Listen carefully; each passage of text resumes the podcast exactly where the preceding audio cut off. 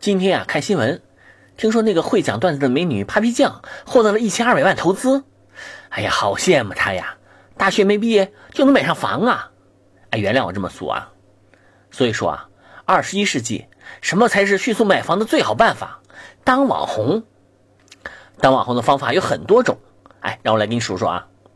要想当网红啊，最简单的方法是有一个有钱的爹，像王思聪这样，什么都不用干。每天就有几十万人呢，啊不，几百万人，不分男女，一个劲儿喊着“老公操我，老公操我”，这呀就属于先天性网红。那如果你没有有钱的爹呢？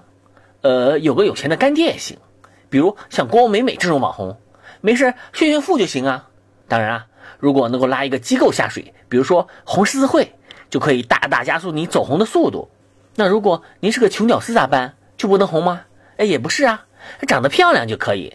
比如啊，大名鼎鼎的度娘刘东，只凭着一段视频，还不是黄色的内容哦，这点最让人佩服，立刻走红网络。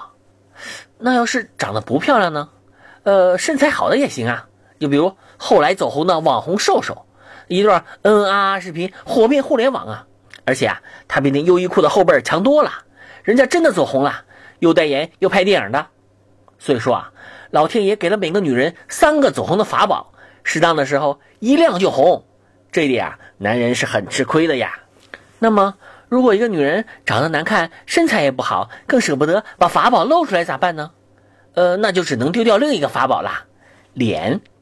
比如说，芙蓉姐姐和罗玉凤，一个说自己貌若天仙，一个说自己眼光特高，那真是不要脸到了极点呀，被世人当笑话看。最后呢？上演咸鱼大翻身，一个是减肥成功变成美女，一个是留学美国化身活着的心灵鸡汤，这走红过程真是教科书级别的呀。那么以上条件具不具备怎么办？呃，那就毒舌吧。这年头啊，人都贱，越挨骂越高兴，所以啊，骂人也是能走红的技能之一。远的有金星，近的有 Papi 酱。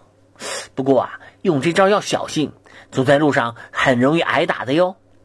怎么样？听了老王的网红速成指南，是不是对走红也有了点信心了呢？别犹豫，马上就开始红吧！啊？什么？你问我为什么我知道这么多还不红啊？